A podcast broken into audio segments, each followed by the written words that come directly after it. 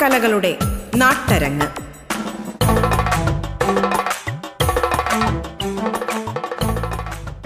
അരങ്ങിന്റെ ഇന്നത്തെ അധ്യായത്തിൽ നമ്മൾ ചർച്ച ചെയ്യുന്നത് കേരള സംസ്ഥാന സർക്കാരിന്റെ സാംസ്കാരിക വകുപ്പിന് കീഴിൽ തിരുവനന്തപുരം ജില്ലയിലെ വട്ടിയൂർക്കാവിൽ പ്രവർത്തിക്കുന്ന ഗുരു ഗോപിനാഥ് നടനഗ്രാമത്തെക്കുറിച്ചാണ് അരങ്ങിലേക്ക് സ്വാഗതം. ഗുരു ഗോപിനാഥ് നടനഗ്രാമം ഏപ്രിൽ മെയ് മാസങ്ങളിൽ നടത്തിവരുന്ന അവധിക്കാല പരിശീലന ക്യാമ്പുകൾ കുട്ടികൾക്ക് വസന്തകാലമാണ് സമ്മാനിക്കുന്നത്. പരിസ്ഥിതി സർഗാത്മകത പരിസര സംരക്ഷണം മതേതരത്വം സംസ്കാരം എന്നീ വിഷയങ്ങളിലാണ് ക്യാമ്പ് സംഘടിപ്പിക്കുന്നത്. കലാപരിശീലനത്തിനു പുറമെ പ്രമുഖ സാംസ്കാരിക നായകരും കുട്ടികളും ആയിട്ടുള്ള സംവാദവും ഇതിന്റെ ഭാഗമായി നടത്താറുണ്ട്. ഗുരു ഗോപിനാഥ് നടനഗ്രാമത്തിലെ പൂർവ വിദ്യാർത്ഥിയായ അപർണയുടെ വാക്കുകളിലേക്ക്.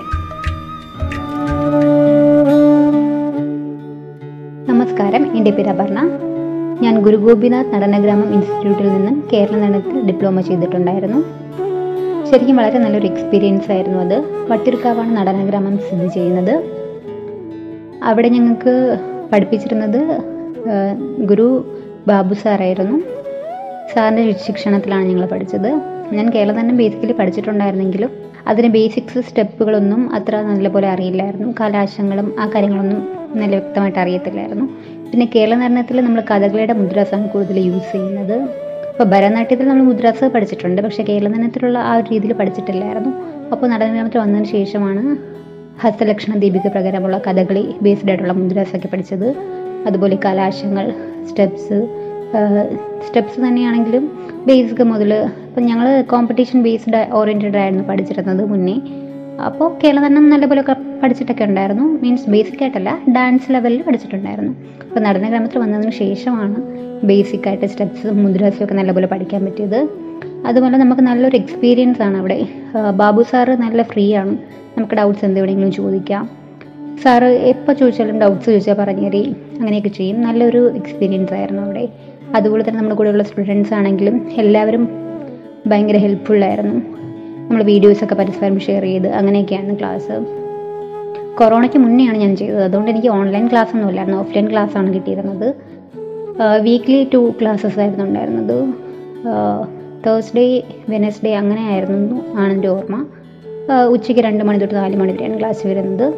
പിന്നെ നമുക്ക് എന്തെങ്കിലും അസൗകര്യം ഉണ്ടെങ്കിലും സാർ അതൊക്കെ അഡ്ജസ്റ്റ് ചെയ്ത് തന്നിട്ടുണ്ടായിരുന്നു.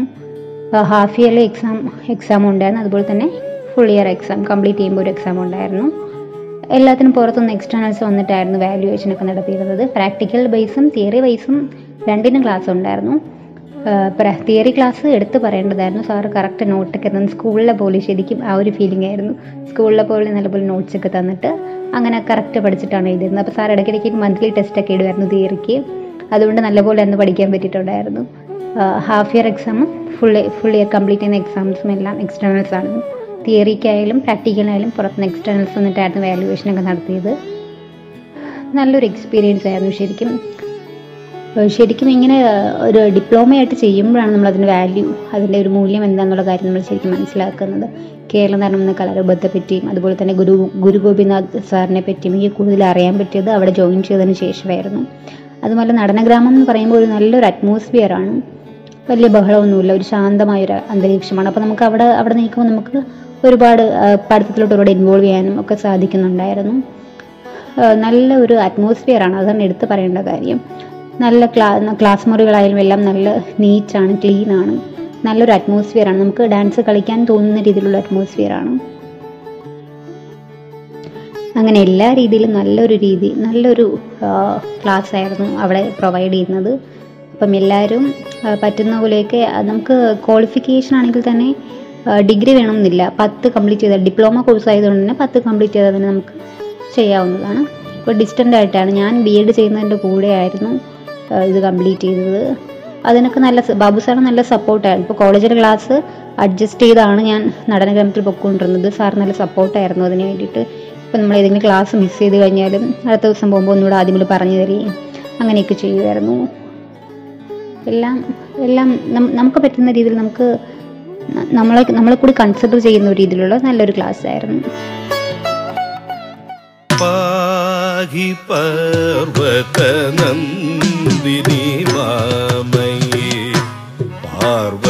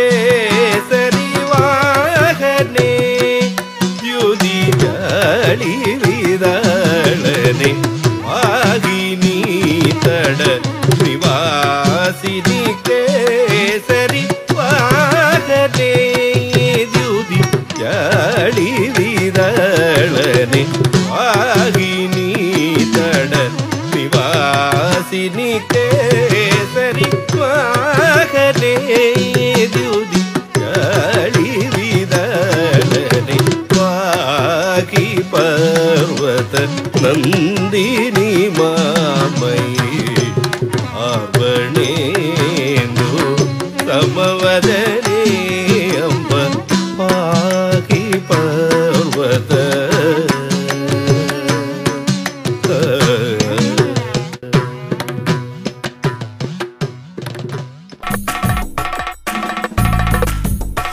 അരങ്ങ് ഇടവേളയ്ക്ക് ശേഷം തുടരും.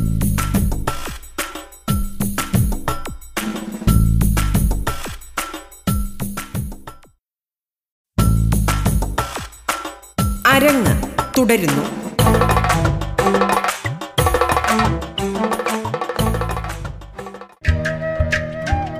തിരുവിതാംകൂർ മഹാരാജാവ് ഏറ്റവും ഒടുവിൽ വീരശൃംഖല സമ്മാനിച്ചത് അന്ന് ഇരുപത്തഞ്ച് വയസ്സു മാത്രം പ്രായമുള്ള ഗോപിനാഥ് എന്ന യുവ നർത്തകനാണ് അറുപത് വർഷത്തോളം കുടുംബാംഗങ്ങൾ സൂക്ഷിച്ചു. അതിനുശേഷം വീരശൃംഖല ഗുരു ഗോപിനാഥ് നടനഗ്രാമത്തിന് കൈമാറി. ദേശീയ നൃത്ത മ്യൂസിയത്തിൽ പ്രത്യേകം സജ്ജീകരിച്ച ലോക്കറിൽ വീരശൃംഖലയുടെ പ്രദർശനം ഇപ്പോഴും കാണാവുന്നതാണ്.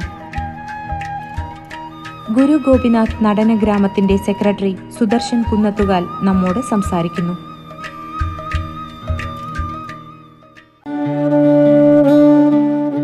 പ്രിയപ്പെട്ട ശ്രോതാക്കൾക്ക് നമസ്കാരം. ഞാൻ ഗുരു ഗോപിനാഥ് നടനഗ്രാമ സെക്രട്ടറി സുദർശൻ കുന്നത്ത് നഗരത്തിൽ നിന്ന് കുറച്ച് ഉള്ളിലോട്ടാണ് ഈ സ്ഥാപനം. അതുകൊണ്ട് തന്നെ ഇവിടെ എത്തിച്ചേരുന്നതിനുള്ള ഒരു പ്രതി ഒരു പ്രശ്നം ഉണ്ട്. അത് പരിഹരിക്കുക എന്നുള്ളത് ഇവിടെ വളരെ വളരെ കാലമായിട്ടുള്ളൊരു കീറാമുട്ടിയാണ്. പക്ഷേ ഞങ്ങൾ സ്വന്തം വാഹനം കണ്ടെത്തിക്കൊണ്ടാണ് അത് പരിഹരിച്ചത്. അപ്പോഴും നമ്മുടെ മുന്നിലുണ്ടായിരുന്ന ഒരു ലക്ഷ്യം ഗുരുജി സ്വപ്നം കണ്ട ഇന്ത്യയിലെ നൃത്തരൂപങ്ങളുടെ ഒരു സംയോജനം അതിനെ ഒരു കുടക്കീഴിൽ അവതരിപ്പിക്കുക എന്നുള്ളതായിരുന്നു. അതിനുവേണ്ടി രണ്ടായിരത്തി ഒൻപതിൽ കേന്ദ്ര സർക്കാരിന് ഒരു വലിയ പ്രോജക്റ്റ് വലിയൊരു പദ്ധതി സമർപ്പിച്ചു. ഏതാണ്ട് ഒരു പതിനൊന്ന് കോടി രൂപ ചെലവ് വരുന്ന ഒരു പദ്ധതി. സർ കേന്ദ്ര സർക്കാർ ആറ് കോടി രൂപ അതിനായി അനുവദിച്ചു. ഒരു പക്ഷേ കേരളത്തിൽ നൃത്ത മ്യൂസിയത്തിന് വേണ്ടി ഒരു നൃത്ത മ്യൂസിയം എന്ന പുതിയ പദ്ധതിക്ക് വേണ്ടി ആദ്യമായി കേന്ദ്ര ഫണ്ട് നേടിയെടുക്കുന്ന ആദ്യത്തെ സ്ഥാപനം ഗുരുഗോവിന്ദ നഗരമാണ് ആ പേര് ഇപ്പോഴും നഷ്ടപ്പെട്ടിട്ടില്ല. ഇന്ത്യയിലെ ആദ്യത്തെ നൃത്ത മ്യൂസിയം രണ്ടായിരത്തി ഒൻപതിൽ നിർമ്മാണം ആരംഭിച്ച് രണ്ടായിരത്തി പതിനഞ്ചിൽ അത് രാജ്യത്തിനായി സമർപ്പിക്കപ്പെട്ടു. ദേശീയ നൃത്ത മ്യൂസിയം എന്ന് ഇന്ന് രേഖപ്പെടുത്തിയിട്ടുള്ള നമ്മൾ എല്ലാ മാധ്യമങ്ങളിലൂടെ അറിയുന്ന ഗുരുഗോപിനാഥ് ദേശീയ നൃത്ത മ്യൂസിയം. നടനഗ്രാമത്തിന്റെ പ്രശസ്തിയെ ദേശീയ തലത്തിൽ ഉയർത്തി. ഇവിടെ പന്ത്രണ്ട് ഗാലറികളുണ്ട്. ഓരോ ഗാലറിയിലും നൃത്തത്തിന്റെ ചരിത്രം ഉത്ഭവം ചരിത്രം അതിന്റെ വികാസം എല്ലാം തിരിച്ചറിയാൻ പറ്റും. ഓരോ നൃത്തരൂപങ്ങളിലൂടെയാണ് അവതരിപ്പിക്കുന്നത്. ആ നൃത്തരൂപങ്ങളെക്കുറിച്ചുള്ള വിശേഷണങ്ങൾ അതിന്റെ പ്രത്യേകതകൾ അതിന്റെ വിവരങ്ങൾ ഓരോ നൃത്തരൂപത്തിനോടൊപ്പം അടയാളപ്പെടുത്തിയിട്ടുണ്ട്. അങ്ങനെ ഇന്ത്യയിലെ ആദ്യത്തെ നൃത്ത മ്യൂസിയം രണ്ടായിരത്തി പതിനഞ്ചിൽ വരുന്നതോടുകൂടി വട്ടിയൂർക്കാവിൽ നിന്ന് തിരുവനന്തപുരത്ത് നിന്ന് കേരളത്തിൽ നിന്ന് ഇന്ത്യയുടെ ചരിത്രത്തിന്റെ സാംസ്കാരിക ചരിത്രത്തിന്റെ നെറുകയിലേക്ക് സാംസ്കാരിക ടൂറിസത്തിന്റെ നെറുകയിലേക്ക് നടനഗ്രാമം ഉയരുകയായിരുന്നു. പക്ഷേ നമ്മുടെ ഈ കഴിഞ്ഞ കാളി നാളുകളിലെ ഈ പ്രതിസന്ധി ഇവിടുത്തെ സന്ദർശകർക്ക് പലതരത്തിലുള്ള വിലക്കുണ്ടായി. എങ്കിലും ഞങ്ങളതിന്റെ നവോത്ഥാനം കുറച്ചുകൂടി മെച്ചപ്പെട്ട നിലയിലേക്ക് ഉയർത്തുവാനുള്ള ശ്രമം നടത്തുകയാണ്. ഇന്ന് നടനഗ്രാമത്തിലെ ദേശീയ നൃത്ത മ്യൂസിയം അന്താരാഷ്ട്രമായി മ്യൂസി അന്താരാഷ്ട്ര നിലവാരത്തിലുള്ള മ്യൂസിയമായി ഉയർത്താനുള്ള ഒരു വലിയ പരിശ്രമത്തിലാണ്. നേരത്തെ ഞാൻ പറഞ്ഞ ജപ്പാൻ അതുപോലെ ഓസ്ട്രിയ ഓസ്ട്രേലിയ തുടങ്ങിയ രാജ്യങ്ങൾ സാംസ്കാരിക രംഗങ്ങൾക്ക് വലിയ പ്രാധാന്യം നൽകുന്ന യൂറോപ്യൻ ഏഷ്യൻ രാജ്യങ്ങൾ. ഈ മ്യൂസിയത്തിന്റെ സവിശേഷത പ്രത്യേകത മനസ്സിലാക്കുകയും സംയുക്തമായ ചില പദ്ധതികൾ ആവിഷ്കരിക്കുകയും ചെയ്തിട്ടുണ്ട്. രണ്ടായിരത്തി പത്തൊൻപതിൽ വിവിധ രാജ്യങ്ങളിലെ പ്രതിനിധികളുമായി ചേർന്ന് ഞങ്ങൾ ഇതിന്റെ ഒരു കൂടിയാലോചന നടത്തി. നിലവിലുള്ള ദേശീയ നൃത്ത മ്യൂസിയം അന്തർദേശീയ മ്യൂസിയം ആക്കാനുള്ള റോഡ് മാപ്പ് തയ്യാറാക്കി. ആ രാജ്യങ്ങളിൽ നിന്ന് അവരുടെ ഗാലറികൾ അവരുടെ നൃത്ത സാംസ്കാരിക വിഷയങ്ങളടങ്ങുന്ന ഗാലറികൾ സ്ഥാപിക്കുന്നതിനും കേരളത്തിന്റെയും ഇന്ത്യയുടെയും സാംസ്കാരിക സവിശേഷതകൾ പ്രത്യേകിച്ച് നൃത്തത്തിന്റെ സവിശേഷതകൾ ആ രാജ്യങ്ങളിൽ മ്യൂസിയങ്ങൾ അവതരിപ്പിക്കുന്നതിനും പരസ്പര ധാരണയുണ്ടാക്കി. മൊമോറണ്ടം ഓഫ് അസോസിയേഷൻ ഉണ്ടായി അണ്ടർസ്റ്റാൻഡിംഗ് ഉണ്ടായി പക്ഷേ തുടർന്നുള്ള പ്രവർത്തനങ്ങൾക്ക് നമ്മുടെ കേരളത്തിൽ സംഭവിച്ചുപോയ ദൗർഭാഗ്യകരമായ ചില പ്രതിസന്ധികൾ കാരണമായി. എങ്കിലും ഞങ്ങൾ ഇപ്പോഴും വളരെ മുമ്പോട്ടാണ്. കേരളത്തിലെ കഴിഞ്ഞ സർക്കാരും ആ കഴിഞ്ഞ കാലത്ത് കഴിഞ്ഞ രണ്ടായിരത്തി പതിനെട്ട് പത്തൊമ്പതിൽ മ്യൂസിയത്തിന്റെ ഈ ദേശാന്തര തലത്തിലുള്ള വളർച്ചയ്ക്ക് വേണ്ടി സംസ്ഥാന സർക്കാർ നാല് കോടി രൂപ അനുവദിച്ചു. അതോടൊപ്പം തന്നെ മ്യൂസിയത്തോടൊപ്പം തന്നെ നടനത്തിന്റെ നൃത്തത്തിന്റെ മികവിന്റെ കേന്ദ്രമായി നടന ഗ്രാമത്തെ ഉയർത്തുക എന്ന ലക്ഷ്യത്തോടു കൂടി തൊട്ടടുത്തുള്ള ഒരു സ്ഥലം കൂടി വാങ്ങിയിട്ടത് വികസിപ്പിക്കുവാനുള്ള പദ്ധതിക്ക് ഫണ്ടും അനുവദിച്ചു. മറ്റെല്ലാ അടിസ്ഥാന സൗകര്യങ്ങൾക്കും വേണ്ടി ആ ഫണ്ട് നമുക്ക് വിനിയോഗിക്കാമായിരുന്നു. അപ്പോഴാണ് സാമ്പത്തികമായ ചില പരിമിതികൾ സർക്കാർ നേരിട്ടത്. എങ്കിലും ആ പദ്ധതിയുമായി നമ്മൾ മുമ്പോട്ട് പോവുകയാണ്. ഇങ്ങനെ സംസ്ഥാനത്ത് വിദ്യാർത്ഥികളുടെ കലാ അഭിരുചിയെ വികസിപ്പിക്കുക. അതോടൊപ്പം തന്നെ നൃത്തരംഗത്ത് ഇന്ത്യയിലെ എല്ലാ നൃത്തങ്ങളെയും ഒരുമിച്ച് ചേർത്ത് പിടിച്ച് അവരുടെ ഉയർച്ചയ്ക്ക് വേണ്ടിയുള്ള ഡോക്യുമെന്റേഷൻ ഡോക്യുമെന്ററികൾ അതുപോലെ നൃത്തോത്സവങ്ങൾ എന്നിവ സംഘടിപ്പിക്കുക. എന്നിവയെല്ലാം രണ്ടായിരത്തി പത്തൊൻപത് വരെ നണ്ടഗ്രാമത്തിൽ സജീവമായി നടന്നു വന്നിരുന്നു. ഇനി വരും വർഷങ്ങളിൽ ഞങ്ങളതിനേക്കാൾ വലിയ ചില പദ്ധതികൾ ലക്ഷ്യമിട്ടിരിക്കുകയാണ്. ഇതിൽ ഏറ്റവും പ്രധാനപ്പെട്ടത്. നൃത്തരംഗത്തെ ആചാര്യന്മാരുടെ അവരെ കൈവശമുള്ള പഴയ ജീവിച്ചിരിപ്പുള്ളവരും അതിനു മുമ്പ് പൂർവഗാമികളുമായിട്ടുള്ളവരുടെ നൃത്തവുമായി ബന്ധപ്പെട്ട അവരുടെ അവശേഷിപ്പുകൾ മുഴുവൻ കളക്ട് ചെയ്ത് ഇവിടെ ഒരു ഗാലറി പ്രത്യേകം സജ്ജീകരിക്കുക എന്നുള്ള ഒരു പദ്ധതിയാണ്. അതിന് ഭൂമിക എന്നാണ് പേരിട്ടിരിക്കുന്നത്. അതിനുവേണ്ടി പ്രത്യേകം ഗാലറി സജ്ജീകരിച്ചുകൊണ്ടിരിക്കുക ഒപ്പം തന്നെ കേ- ഗുരു ഗോപിനാഥ് ചിട്ടപ്പെടുത്തിയ നൃത്ത ഇനങ്ങൾ ഏതാണ്ട് ഒരു അറുപതോളം നൃത്ത ഇനങ്ങൾ. ആ നൃത്ത ഇനങ്ങളെ പ്രത്യേകം പിന്നെ എന്താ പറയുക ഷൂട്ട് ചെയ്ത് കൃത്യമായി അതിന്റെ അതേ രീതിയിൽ തനതായിട്ടുള്ള പുനരാവിഷ്കാരങ്ങൾ നടത്തി രാജ്യത്താകെ പ്രചരിപ്പിക്കുക. ഒപ്പം തന്നെ അദ്ദേഹം ചിട്ടപ്പെടുത്തിയ ബാലകൾ ആ ബാലകളെ പുനരാവിഷ്കരിക്കുക. ഒപ്പം തന്നെ നമ്മൾ കേരളത്തിലെ എല്ലാ ജില്ലകളിലും കേരള നാട്യ കേന്ദ്രം. ഓരോ ജില്ലയിലെയും കലാ അഭിരുചിയുള്ള പ്രത്യേകിച്ച് നൃത്ത അഭിരുചിയുള്ള കുട്ടികളെ ഏകോപിപ്പിക്കുവാനും അവർക്ക് പരിശീലനം നൽകി സൗജന്യമായി പരിശീലനം നൽകി ഈ നൃത്തരംഗത്തേക്ക് അവരെ കൈപിടിച്ച് അനയിക്കുവാനുമുള്ള കേന്ദ്രങ്ങൾ. പതിനാല് ജില്ലകളിലും അടുത്തടുത്ത വർഷങ്ങളിൽ നിങ്ങൾ രൂപീകരിക്കാൻ തീരുമാനിച്ചിരിക്കുകയാണ്. അതിന്റെ തുടക്കമായി രണ്ടായിരത്തി ഇരുപത്തിരണ്ട് ഇരുപത്തി മൂന്നിൽ കൊല്ലം ആലപ്പുഴ ജില്ലകളിൽ കേരള നാട്യ കേന്ദ്രം ഞങ്ങൾ തുടങ്ങുകയാണ്. അത് കഴിഞ്ഞുള്ള വർഷങ്ങളിൽ രണ്ടായിരത്തി ഇരുപത്തി അഞ്ച് ഇരുപത്തി ആറാകുമ്പോഴേക്ക് പതിനാല് ജില്ലകളിലും കേരള നാട്യ കേന്ദ്രങ്ങൾ രൂപപ്പെടും. അത് നടനത്തിന് മാത്രമല്ല നടനത്തിന്റെ നടനത്തിന്റെ ആവിഷ്കാരത്തിനും രംഗാവിഷ്കാരത്തിനും പുറമേ നൃത്തവുമായി ബന്ധപ്പെട്ട എല്ലാ സംസ്കാരത്തെയും അത് നാടോടിയാവാം ഗോത്രകലകളാവാം അതുപോലെ ഗോത്ര നൃത്തങ്ങളാവാം അതുപോലെ പരമ്പരാഗത നൃത്തങ്ങളാവാം. ഈ നൃത്തവുമായി ബന്ധപ്പെട്ട കേരളത്തിന്റെ വളരെ വിപുലമായ പാരമ്പര്യത്തെ ലോകത്തിന് മുമ്പിൽ അവതരിപ്പിക്കുക എന്നുള്ള ഒരു ദൗത്യം കൂടി ഞങ്ങൾ ഏറ്റെടുക്കുകയാണ്. ഇത്തരത്തിൽ നടനവും നടനവുമായി ബന്ധപ്പെട്ട സംസ്കാരവും അതിന്റെ ചരിത്രവും എല്ലാം പേറുന്ന ഒരു പ്രസ്ഥാനമാണ് ഇന്ന് ഗുരുഗോപിനാഥ് നടനഗ്രാമം അതോടൊപ്പം തന്നെ കുട്ടികളിലെ ഏത് വിധത്തിലുമുള്ള നൃത്തത്തിലായാലും സംഗീതത്തിലായാലും വാദ്യകലകളിലായാലും ഉള്ള അഭിരുചികളെ ഞങ്ങൾ പൊന്നുപോലെ കൃഷ്ണമണി പോലെ ആ കുട്ടികളെ സംരക്ഷിച്ചുകൊണ്ട് ഉയർത്തിയെടുക്കുക എന്ന ലക്ഷ്യം കൂടി ഞങ്ങൾക്കുണ്ട്. അത് നിറവേറ്റ നിറവേറ്റുക തന്നെ ചെയ്യും. അതാണ് ഈ തണ്ണഗ്രാമത്തിന്റെ ഈ ലക്ഷ്യം. അതാണ് ഞങ്ങൾ ഏറ്റെടുത്തിട്ടുള്ള ദൗത്യം.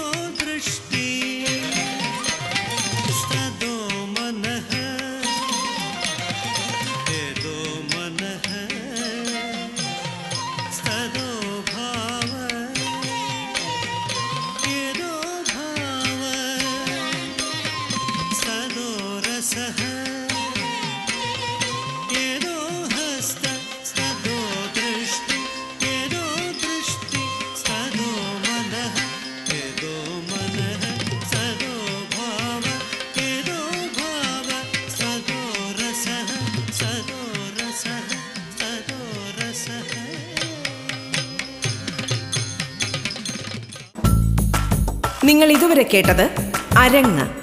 നാടൻ കലകളുടെ നാട്ടരങ്ങ്.